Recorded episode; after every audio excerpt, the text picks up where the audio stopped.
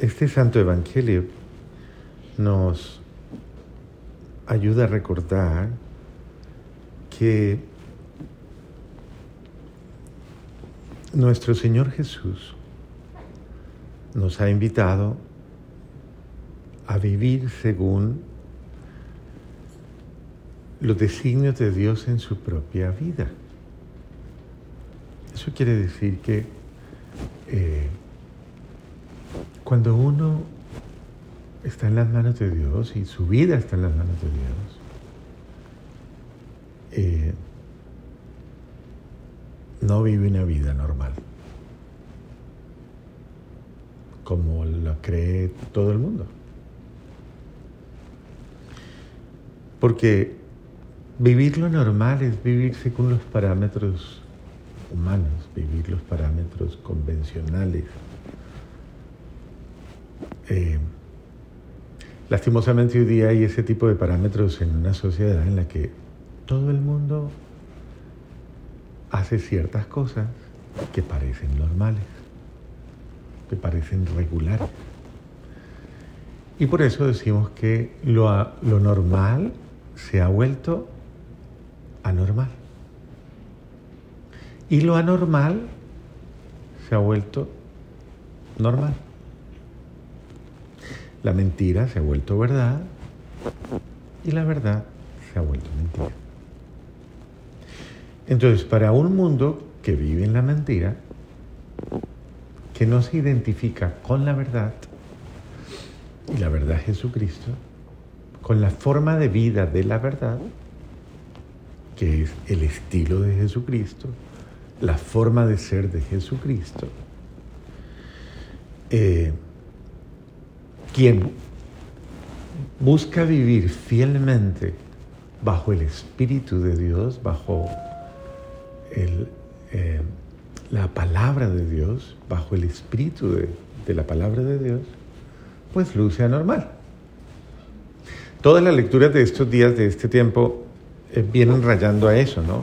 Mateo, a quien hemos venido leyendo en los domingos, de estos últimos domingos, tiene unas lecturas que parecerían eh, invivibles, porque no son normales. Son unos, unas invitaciones que Dios nos hace a, a ir contra la razón, a ir contra la lógica, a ir contra la cordura. Y a veces uno llegaría a pensar incluso hasta contra lo humano.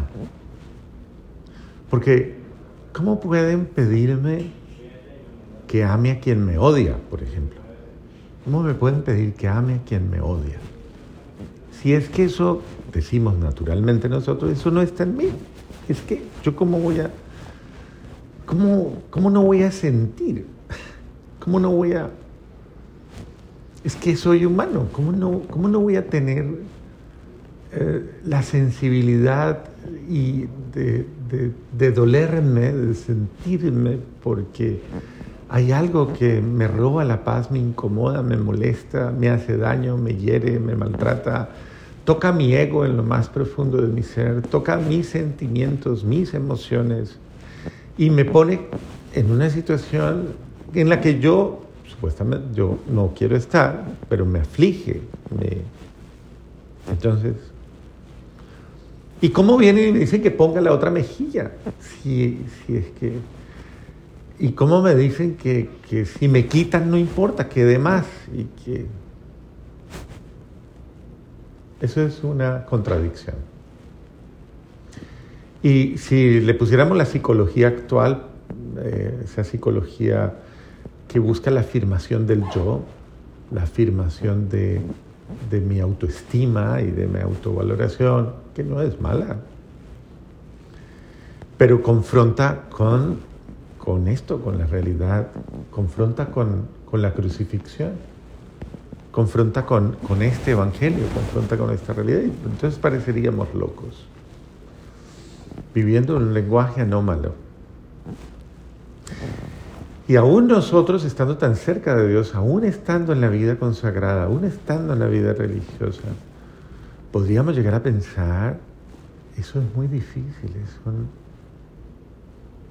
porque toca, toca a la humanidad, es lo humano. Y entonces, ¿qué es lo que Dios propone? ¿Qué es lo que propone? Porque Jesús luce como un convencido, ¿no?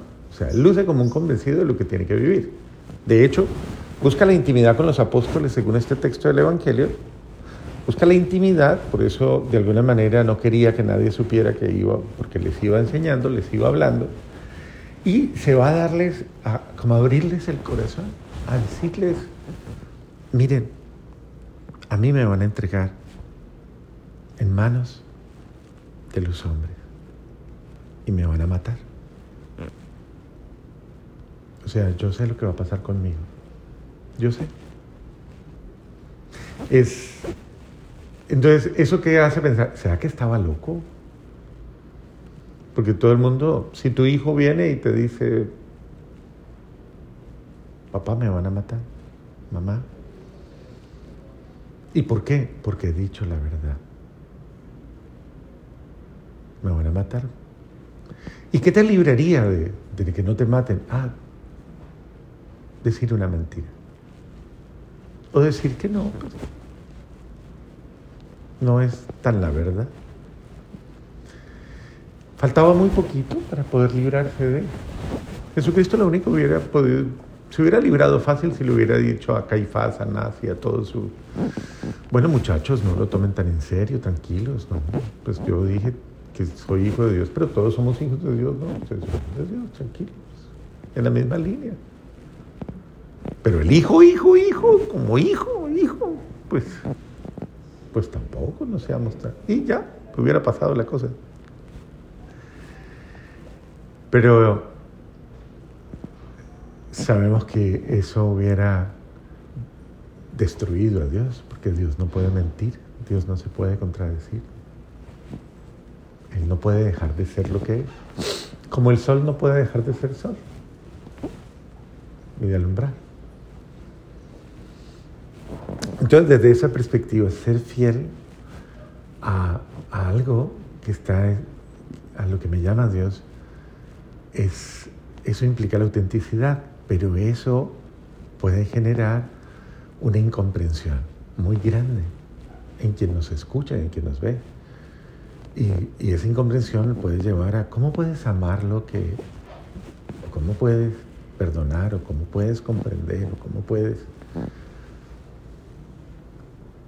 y miren que entre tanto los apóstoles estaban pensando en todas las trivialidades, ¿no? Todas las trivialidades. ¿Quién es el más grande? es, la vanidad humana, ¿no? Y estaban tan cerca de Jesús, caminando con Jesús. Y, y, de pronto eso es lo humano, ¿no? La gente regularmente, y uno no se alcanza a dar cuenta de ciertos detalles donde la gente como que, ¡hey! Y me miró, ¡hey! Y, y tantas cosas, ¿no? Y, y me tuvo en cuenta y me...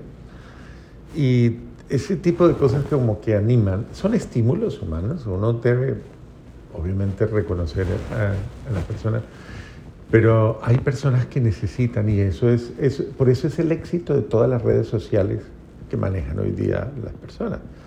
El éxito de las redes sociales es que el ser humano necesita eso que llaman el like, el me gusta, el, eso que, que, que llaman eh, respondió a mi mensaje. Recuerdo alguna vez una joven de, del grupo que se acerca y me dice, gracias porque siempre le das like a lo que pongo.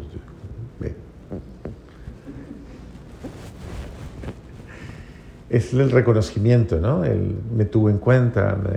es, y eso es muy humano. Eso no es. Es muy humano. Eh, entonces el otro lenguaje, el lenguaje de, la, negación, el lenguaje em, de, la ofrenda, el lenguaje de la donación, el lenguaje de el olvido de mí mismo, puede entrar, es decir, puede entrar con, rechazo. Y sin embargo Jesús vuelve y le dice a los apóstoles, el que, el que quiera seguirme, primero sea el último de todos y el servidor de todos. Y en estos días también leíamos, ¿no? El que quiera ser mi discípulo, nieguese a sí mismo, toma su cruz y sígame. Y de la misma manera, esto es el mismo lenguaje. Si alguno me quiere seguir, pues desaparezca. Ocupe los puestos más humildes, haga las cosas más sencillas, lo que nadie haría. Eh, dispóngase a, a, dar y a no esperar, a no recibir. O sea, pero hágalo con corazón de niño. Es muy bonita la, interacción de todo el, Evangelio porque es, como dando la clave ¿no? de todos los elementos. Si lo haces como un niño, si lo haces con un corazón inocente, si lo haces con un corazón limpio, con un corazón dispuesto, no te va a doler. Casi como es decir, hazlo en la inocencia, haz, lo que hagas, hazlo con corazón inocente. Nos invita a esa actitud, a esa actitud de, despojo total, de no dejarnos eh, llenar de las cosas de las que se llenan, eh, y perdón que diga esta expresión, nadie se va a sentir mal porque no les corresponde a ustedes, de las que se llenan las personas viejas.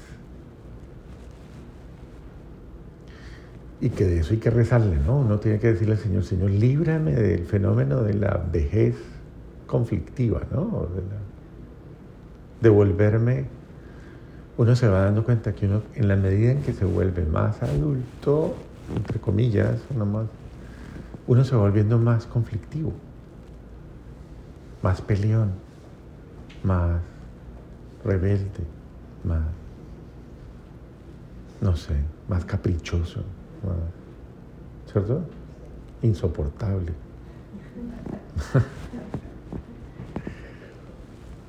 Pero cuando uno es como un niño, uno es feliz y hace feliz a todo el mundo. Esa es la dinámica de los niños, aunque tienen momentos difíciles. En ese sentido es importante saber asumir el llamado que el Señor nos hace. Ese texto de la primera lectura a mí siempre me ha impactado, siempre, siempre. Siempre porque yo siempre he creído en ese Dios que le dice a uno, sepa a qué atenerse conmigo. O sea, si me va a seguir, sepa lo que le puede tocar, o sea, sepa, sepa lo que viene. O sea, si me va a seguir, este no es el camino fácil. Por eso dice él, no entres por la puerta ancha, si no entra por la puerta, que es aquella que implica incomodarme yo, ¿no? O sea, es la incomodidad de la incomodidad de abajarme, la incomodidad de negarme a mí mismo, la incomodidad de de decir lo importante no es lo que yo pienso, lo que yo siento, lo importante es que yo muera a esos criterios y yo nazca los de Cristo. Lo importante es amar como Jesús, comprender como Jesús, perdonar como Jesús, servir como Jesús. Y si yo no afirmo eso en mí, yo estoy traicionando a Jesús.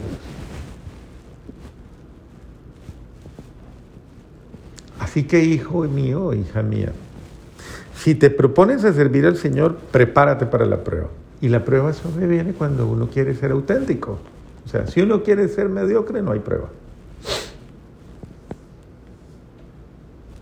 La prueba sobreviene cuando uno quiere ser sincero, cuando uno quiere ser honesto, cuando uno quiere ser verdad. Mantén firme el corazón y sé valiente. Y no te asustes en el momento de la adversidad. Ser sincero. O sea, ser coherente y ser verdad.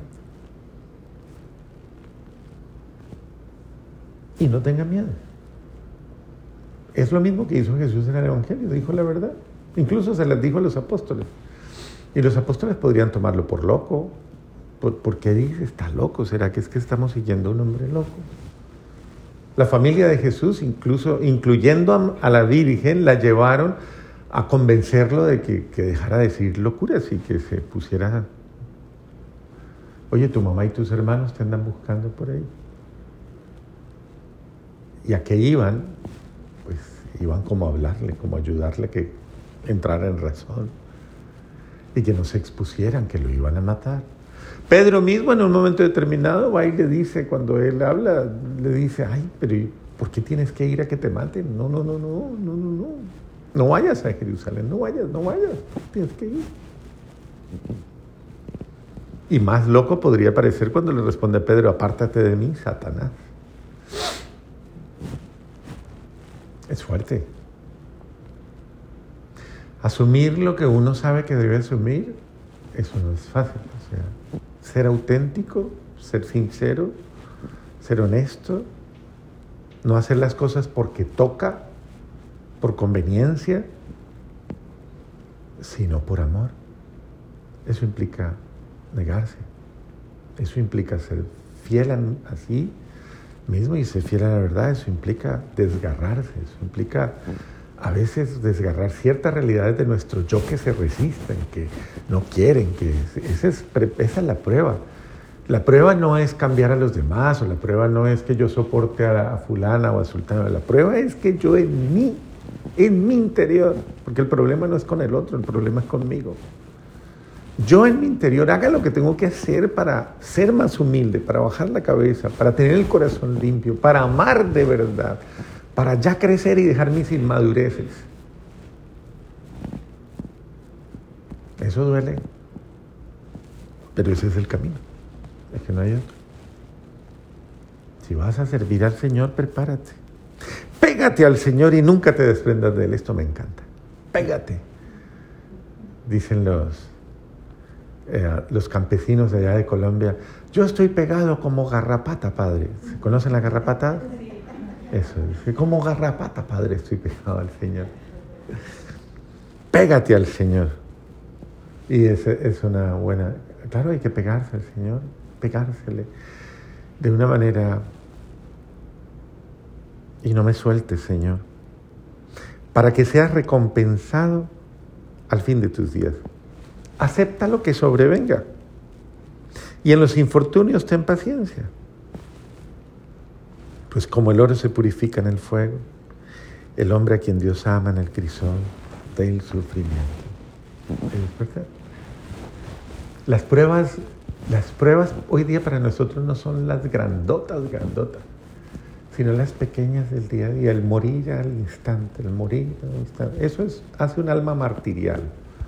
Morir al instante, me niego en este momento. Me dijo algo, me molestó, bendito sea Dios, yo se lo entrego a Dios, no hay problema. Sigo, es ir muriendo, muriendo, muriendo. Ser como un niño, un niño no se queda con esas cosas. Hay un filósofo que dice que el niño es rueda y olvido. Y es verdad. Él va dando la vuelta y pasa rápido. Ya.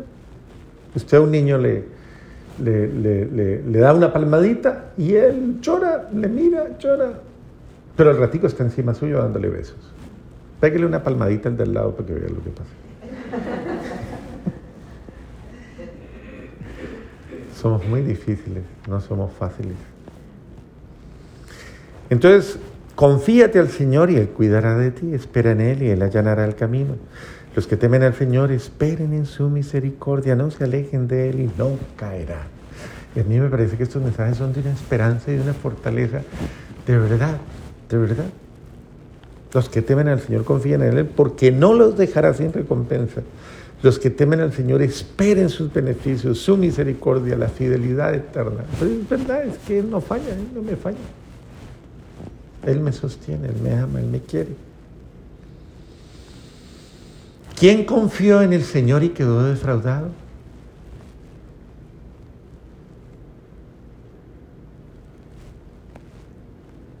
¿Quién perseveró en su santo temor y fue abandonado? ¿Quién lo invocó y fue desatendido? Que Él es clemente y misericordioso. Él perdona los pecados y salva en el tiempo de la tribulación. Y una cosa más. Grítele al Señor, no importa en qué parte de la fosa esté. ¿Saben cuál es la fosa, no? ¿En qué parte del abismo esté? ¿En qué parte de su, de su fragilidad esté? ¿En qué parte de su... Grítele al Señor siempre y clámele al Señor, no importa que se sienta el peor ser humano. Desde su realidad, desde su humildad, desde... grítele al Señor, que el Señor escucha el clamor de sus hijos. No importa cómo estén sus hijos.